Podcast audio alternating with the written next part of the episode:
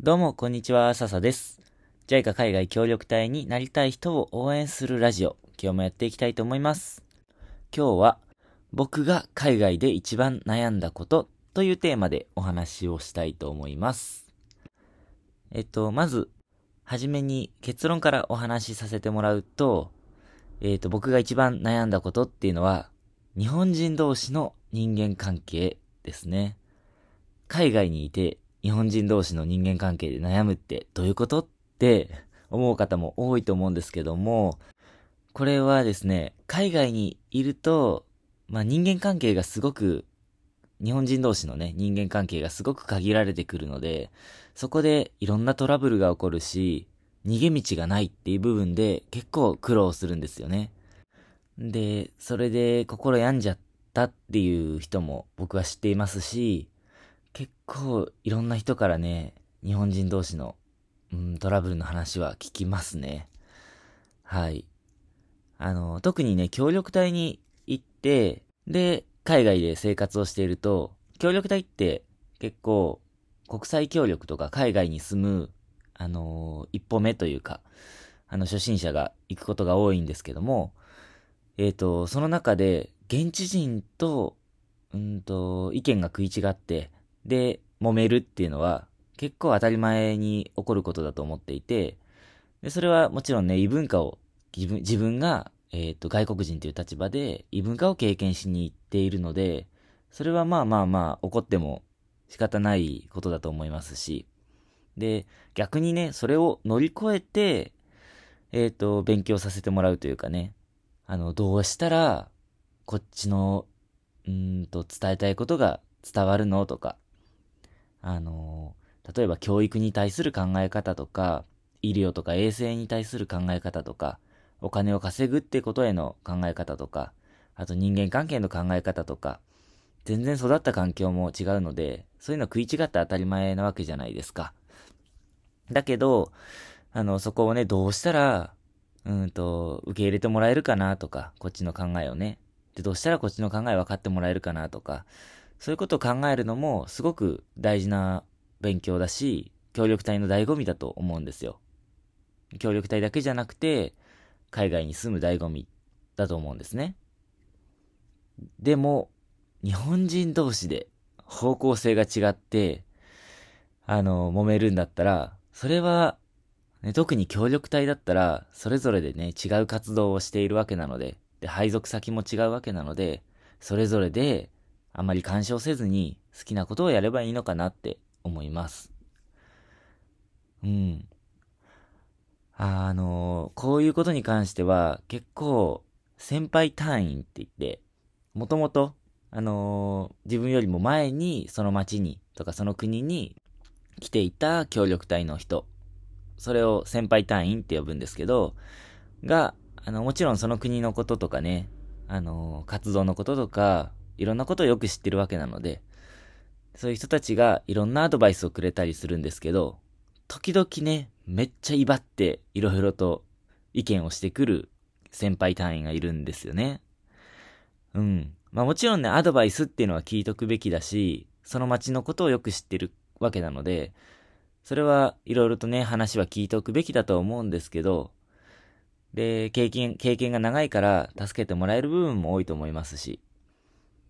うん。だけど、ちょっとね、威張るのは違うんじゃないかなって思った時があります。まあ、ね、学べることはね、学んだ方がいいと思いますけど、その先輩隊員も、いろいろと試行錯誤の中で、活動する中で学んでいったこともあるように、その試行錯誤っていう経験も結構大事だと思うんですよね。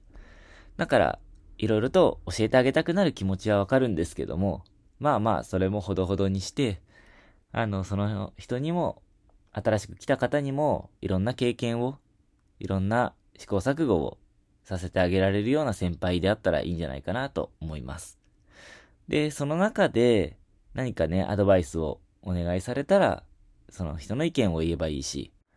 逆に先輩隊員がね、後輩隊員の活動とか試行錯誤の中から、それを見て学ぶことっていうのもたくさんありますしね。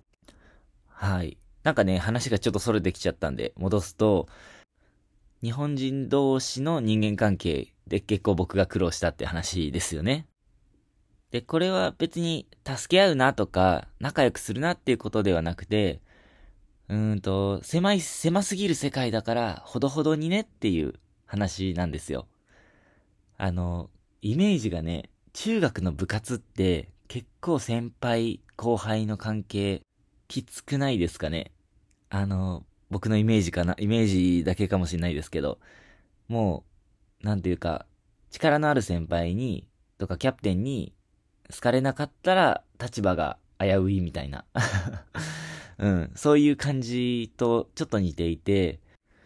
なんか狭いコミュニティだからこそ結構苦労するんじゃないかなと思うんですよ。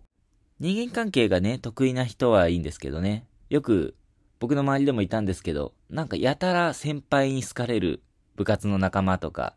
いませんでした？うん。なんかそんな感じのコミュニティ、コミュニケーションが上手な人とか、コミュニティの中で自分のポジションをちゃんと確保する人、そういうことができる人っていうのは、そういう海外の狭い日本人のコミュニティの中でもすごく楽しくやっていけるなって思います。ただ僕は苦手っていう話ですね。ただね、その一方で他の人と一緒にやった方がやっぱり活動の幅っていうのは広がっていくんですよね。あの、これは協力隊の話なんですけど、例えば、うんと、他の隊員とコラボ、コラボ、コラボ、コラボレーション、コラボをすることで、あの、活動の幅ってすごく広がるなっていう感じた時が結構あって、例えば、僕で言えば、うんと、僕は小学校教育っていう職種だったんですけども、その小学校教育っていう職種の自分と理科教育っていう職種の人がコラボすることで、えっ、ー、と、一緒にちびっこ向けの実験賞のイベントを開いたりだとか、一緒に小学生向けの理科の問題集を作ったりだとか、なんかそうやって自分だけではできない活動が他の人と一緒に活動することによって、あのー、実現したりするんですね。うん。とかね、今、小学校教育と理科教育だと結構ポジションが近いですけども、例えば体育単位、青少年活動っていう単位、えー、小学校教育の単位がコラボレーションして運動会、めっちゃでっかいね、地域の人を、あのー、地域の人たちを招いて、で、あの、運動の機会に触れてもらうっていうような大運動会を開いたボランティア、ある国のね、確かアフリカの方だったと思うんですけど、そういう人もいま、人たちもいましたし、あとは、これは僕が経験した例ですけど、えっと、医療系の隊員、うんと、薬剤師の人とか、うーん、あれは何だったかな。感染症対策かなの隊員と自分、小学校教育の隊員がコラボレーションすることで、子供向けのタバコとか、えー、性教育なんかの啓発イベント紙芝居とか人形劇やったりして、そんなことを開くこともできましたし、あの、全然違う仕事、バックグラウンドの人たちが協力隊って集まってるからこそ、その間で一緒に何かをすることで、新しいものが生み出せたりするんですよね。これって普通に病院とか学校で仕事してたらなかなかできないなって思うことだなと思います。うん。ただね、そうやってうまくいくこともあるし、やっぱりそういう活動を一緒にやる中で、うまくいかずに、やっぱり一緒にやってみたけどとか、一緒にやろうとしたけど、方向性が、やりたいことの方向性が全然違ったってこともあり得ることなので、なんかそうなったら、無理して、うーん、合わせようとせずに、自分は自分の配属先で、現地の、えっ、ー、と、同僚の人たちと一緒にできることを、自分のやりたいこと、現地、ね、そこで求められていることっていうのを考えながらやっていけばいいのかななんて思います。少なくともね、JICA に選んでもらってる人たちがそこに行ってるわけなので、絶対自分で、自分と現地の同僚の人たちで何かを、うんと、改善していく、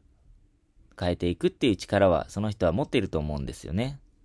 だから、そうやって自信を持ってできることをやっていけばいいんじゃないかなと思います。はい。ということで、今日のテーマは、海外で僕が一番悩んだこと、日本人同士の人間関係ということでお話をさせていただきました。そこの話での僕の結論は、うーん、まあ、無理して一緒に付き合うことはないんじゃないでも一緒にやっていったら活動は広がることがあるかもしれないねっていうことで、えー、お話を締めさせていただきます。はい。この話ね、いろいろとご意見ご感想あると思うんですけども、あくまでね、僕の意見なので、あんまり、あの、批判とかね、きつい意見は避けてもらえると助かります。もしご質問などがあれば、Twitter のメッセージで送ってもらえると嬉しいです。ということで、最後まで聞いてくださって本当にありがとうございました。また次回のラジオでお会いしましょう。またねー。